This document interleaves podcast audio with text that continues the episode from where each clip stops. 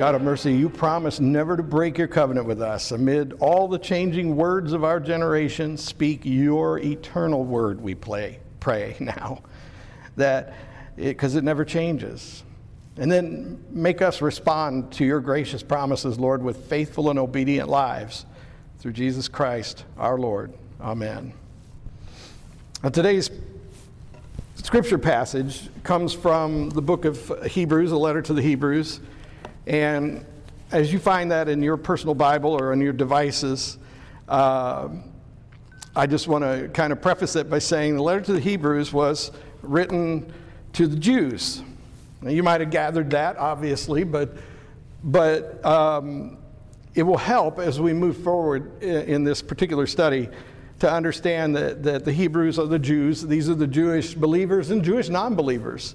And so the premise of the book of Hebrews is basically to demonstrate to people of the Old Covenant how the Old Covenant was fulfilled and replaced or, or enhanced, you might say, with a new covenant through Christ. And the author in particular wants them to understand that Christ is the ultimate fulfillment of all their expectations. And so that, that will help to set the stage. There are many people who are convinced that this is actually another letter by Paul, the apostle. And there's certainly reason to believe that since there's a lot of language that's very familiar and reminds us much of, of how Paul writes. But we're going to turn now to Hebrews chapter 9, and we're going to start at verse 24. For Christ has entered not into holy places made with hands, which are copies of the true things but into heaven itself, now to appear in the presence of God on our behalf. Nor was it to offer himself repeatedly as the high priests enter the holy places every year with blood not his own. For then he would have to suffer repeatedly since the foundation of the world. But as it is, he has appeared once for all at the end of the ages to put away sin by, the sacrifice, by sacrificing himself. And just as it is appointed for man to die once, and after that comes judgment, so Christ, having been offered once to bear the sins of many, will appear a second time, not to deal with sin, but to save those who are already waiting for him. The word of God for the people of God. Thanks be to God. So, this is the first in a new series called Adventus.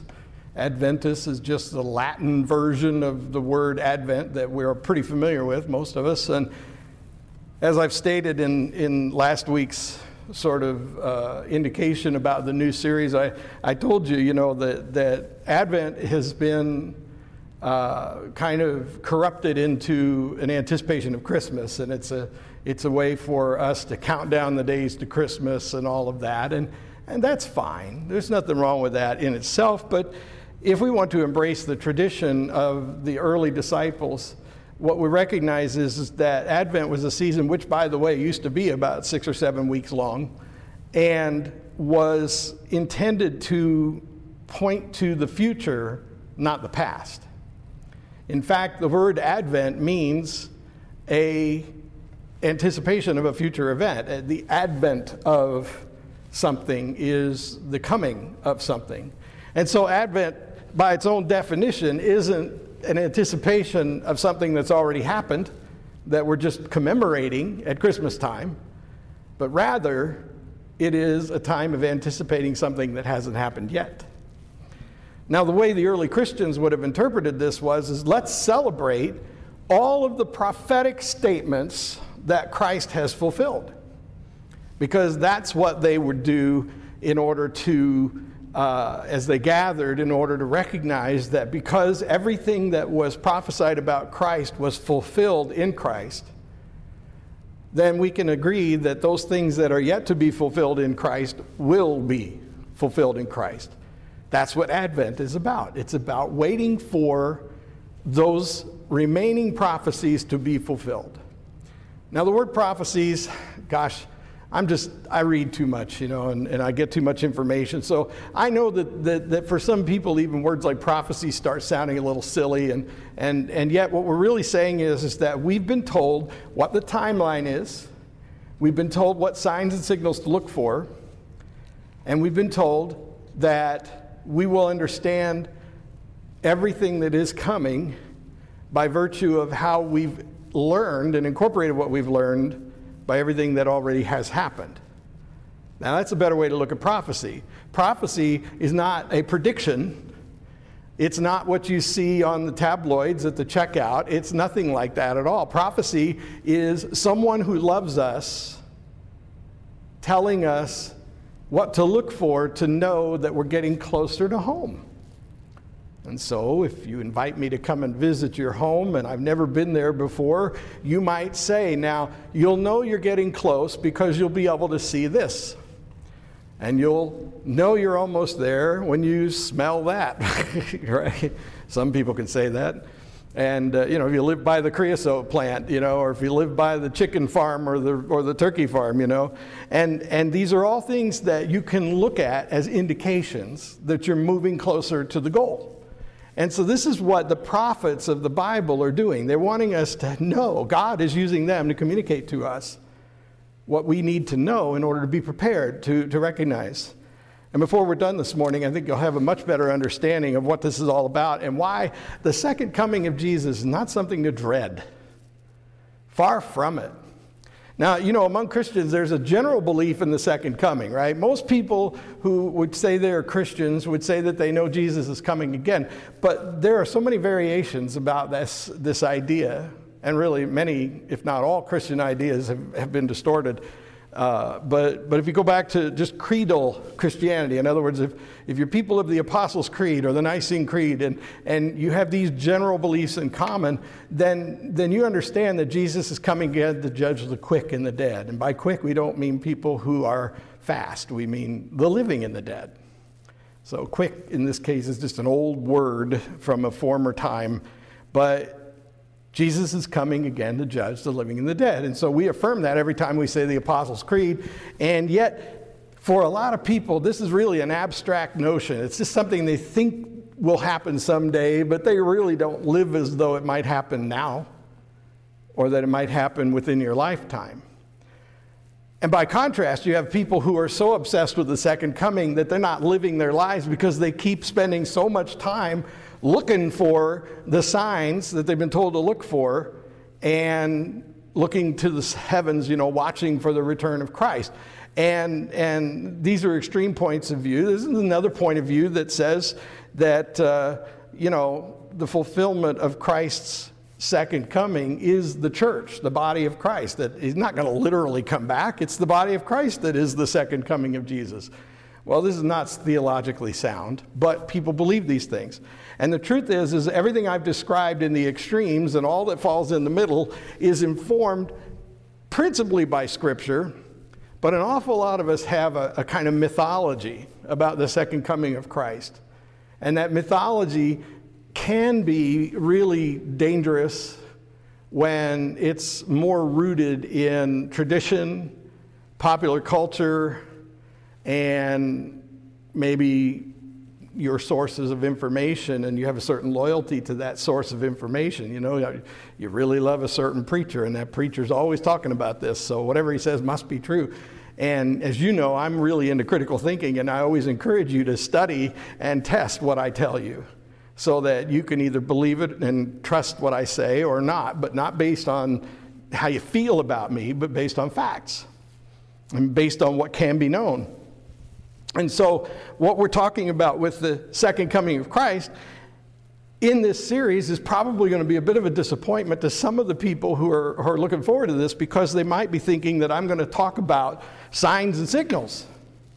That I might spend a lot of time trying to show you who the Antichrist is, or whether we're at the beginning of the first half of the tribulation, or if we're in the middle of the tribulation. And what you're going to find, especially if you're part of my Wednesday night Bible study, is, is that I don't read this stuff that way. I don't read it that way. Now, don't be afraid if you're thinking that I'm like some kind of radical heretic. No, I'm just saying I prefer to trust the scripture. And I believe the Bible is, in, it is sufficient in and of itself to be our primary source of understanding. And so I tend to read the Bible and assume that it says what it means and it means what it says.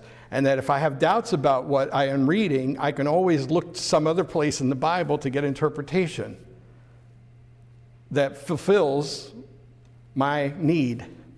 And then with prayer and primarily with the help of the Holy Spirit, I can know and understand what I need to know and understand. So, no, I'm not going to talk about the rapture per se.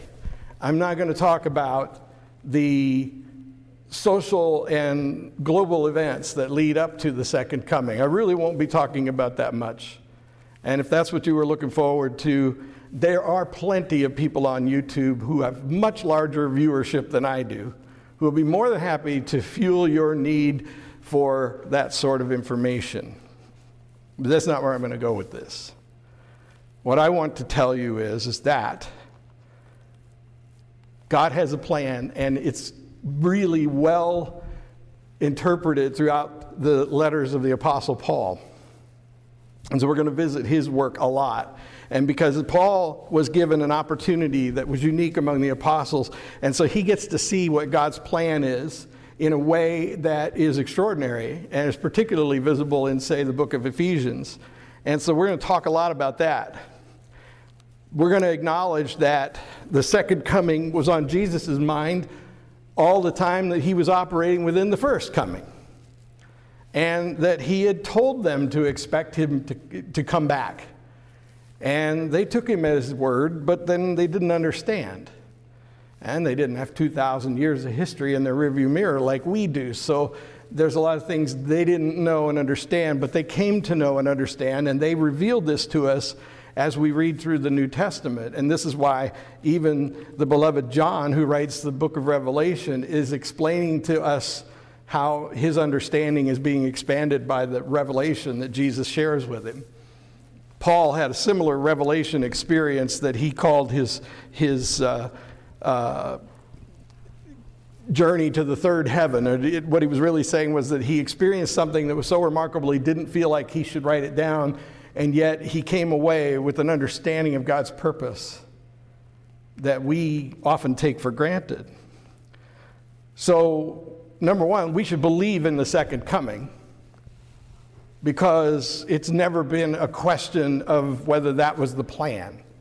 So I'll dismiss the, the uh, particularly, I think, heretical view that the second coming has already occurred in the body of Christ. And the, the last time I met somebody who believed that, they also told me that the Bible was no longer relevant because we had exceeded it. We'd reached a point as humanity. You know what I call that, just for what it's worth? Now, this will only work for you if you're old like me and you remember the original Star Trek series, right?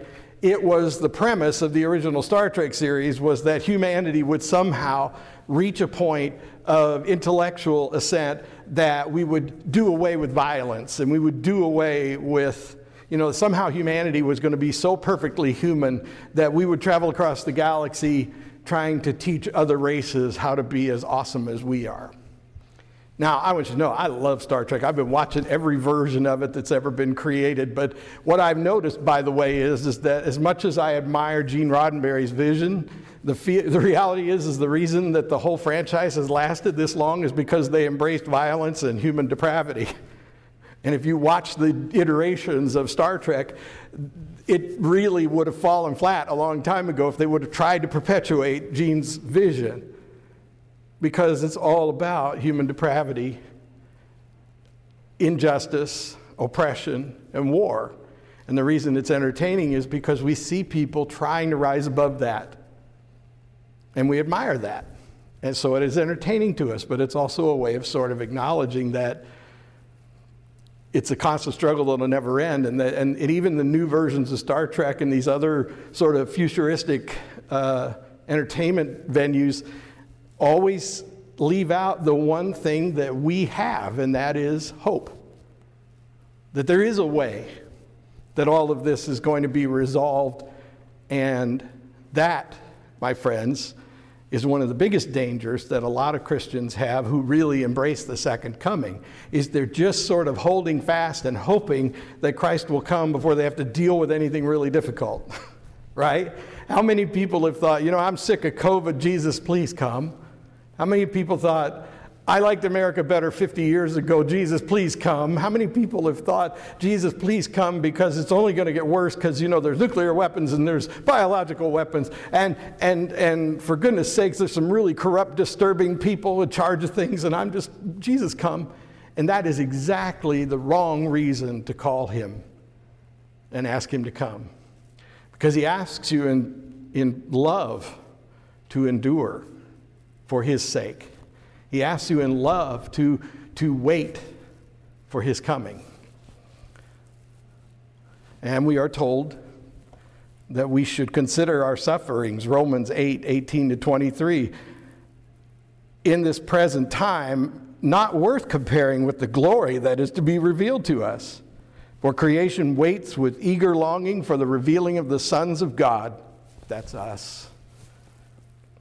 For the creation was subjected to futility, not willingly, but because of him who subjugated it or subjected it, in hope that the creation itself will be set free from its bondage to corruption and obtain freedom of the glory of the children of God. For we know that the whole creation has been groaning together in the pains of childbirth until now. And not only the creation, but we ourselves who have the first fruits of the Spirit groan inwardly as we wait eagerly for adoption as sons and daughters, the redemption of our bodies. Now, my sermon notes contain a number of scripture references that you'll want to know.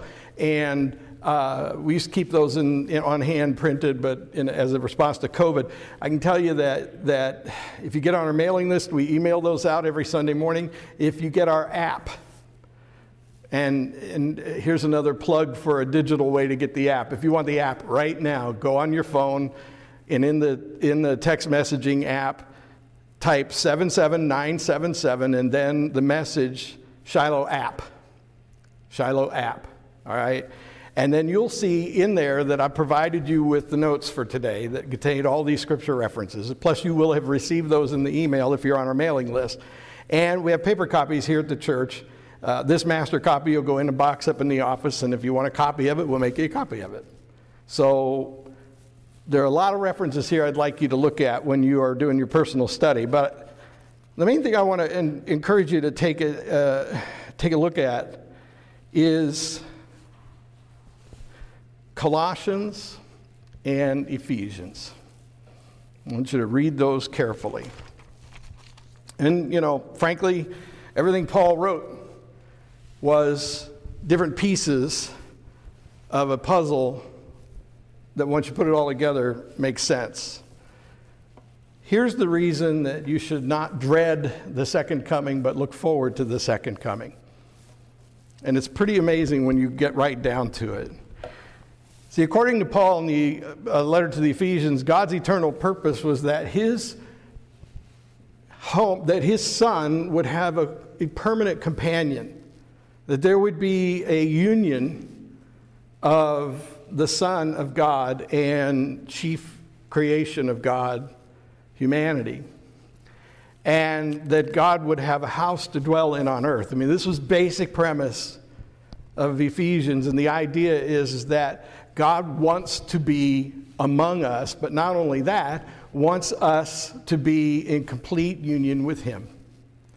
And to give you a really superficial expression of what I'm trying to say, a lot of you are trying to figure out how you're going to do Thanksgiving in a couple of weeks with all these COVID restrictions. And part of what's troubling you is because it just doesn't feel right to sit down to a Thanksgiving meal without your whole family there. It just doesn't feel right. And this is a very Western American sort of thing, but the fact is, is that all cultures have, and some better than Americans, in my opinion, have this tremendous love for family and this desire for the family to be together in one place. And it's counterintuitive for us to isolate. Well, that's probably because deep within us there's this nature that groans that we just heard about. In fact, if you're a born again believer, that's the Holy Spirit, not a hungry tummy. That is the Holy Spirit groaning from within you, crying out for your Lord to come because of love. Because what we learn in Scripture is that God's eternal purpose is that Christ would redeem his bride, pay the price, and that the marriage that the Heavenly Father has arranged could go ahead because the redemption had been taken care of. And then the process of betrothal happens. Now, when the Lord ascended into heaven, and quickly afterwards, He sent the Holy Spirit so that we are the body of Christ. We're God's presence on earth in Christ who dwells in us by the Holy Spirit, and yet we're incomplete. The new covenant is a betrothal contract. You know, betrothal is just another word for an engagement.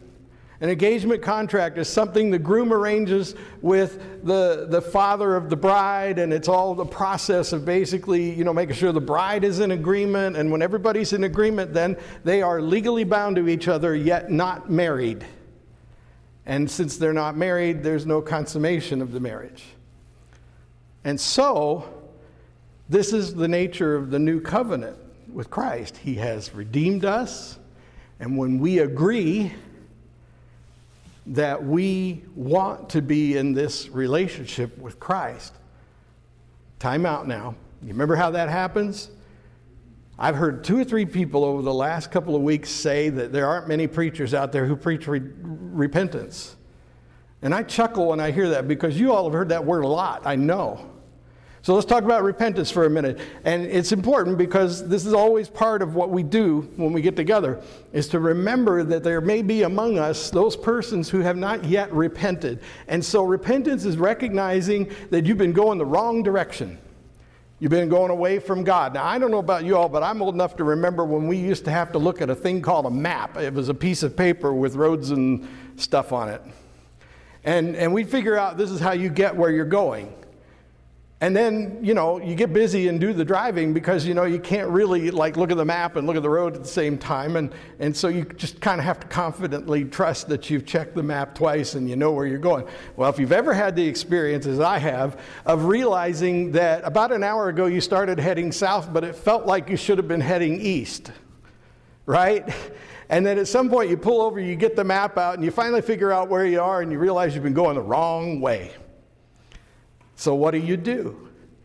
You get up on the ramp, you go across the interstate, and you go back down, and you turn in a new direction and start heading for where you're going. That's repentance. That's repentance. Repentance is recognizing you've been going the wrong way, and it really comes down to who your God is. And more often than not, our God is our self, our flesh. It's us intentionally ignoring the signs that are telling us we're going in the wrong direction because we want what we're aiming at.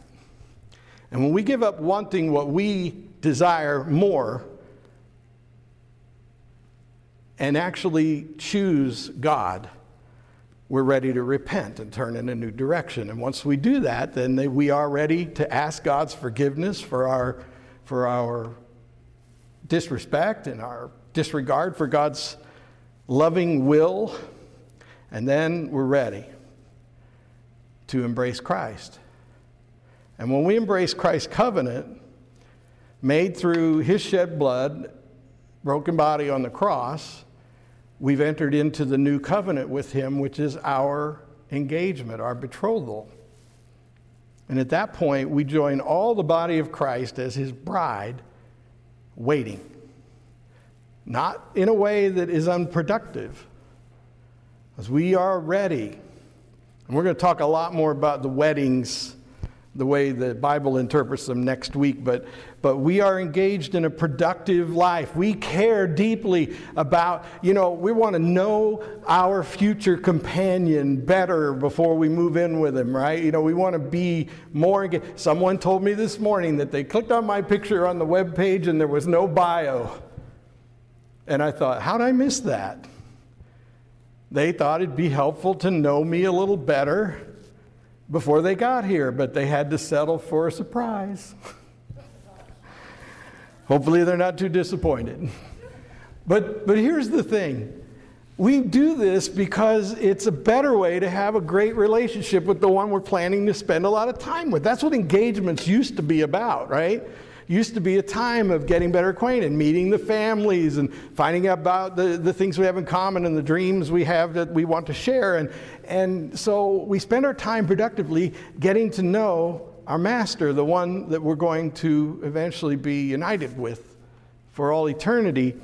And so it's a very productive time of waiting, but, but in the tradition of, of ancient Jewish weddings, there's an understanding that the time of betrothal is going to come to an end, and when the bridegroom is ready, after he's prepared a place for you in his father's house, he's coming for you.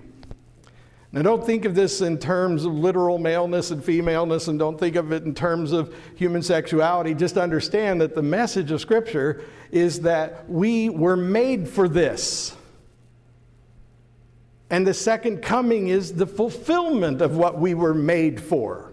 So it's anything but something to dread, it's something to be enthralled about, to look forward to the day when he comes. And so what we understand is, is that there are signs and signals and reminders that his coming is near, and that's good because we need to make sure we have all of our affairs in order, that is our spiritual affairs, all those things that in, are going to be vitally important to our relationship with the one to whom we're going to spend eternity.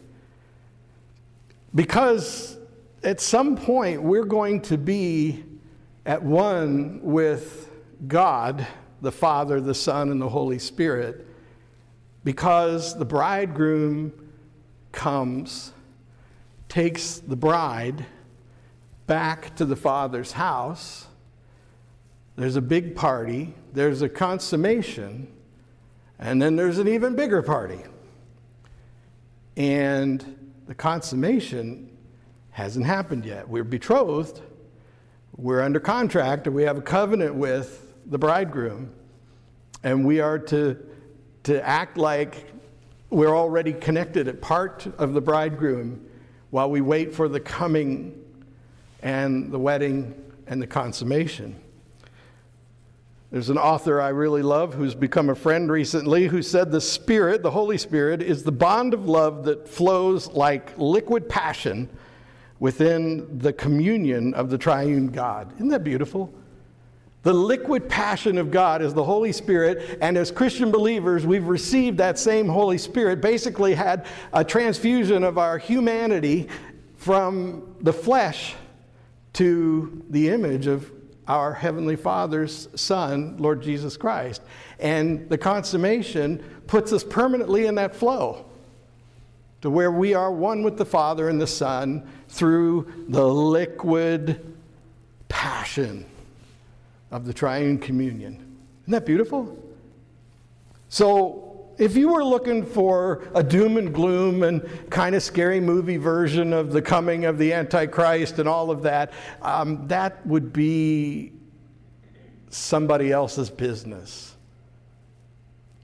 And Christians, I think, get duped all the time into spending more time focusing on the wrath of God poured out on unbelievers, on people outside the covenant.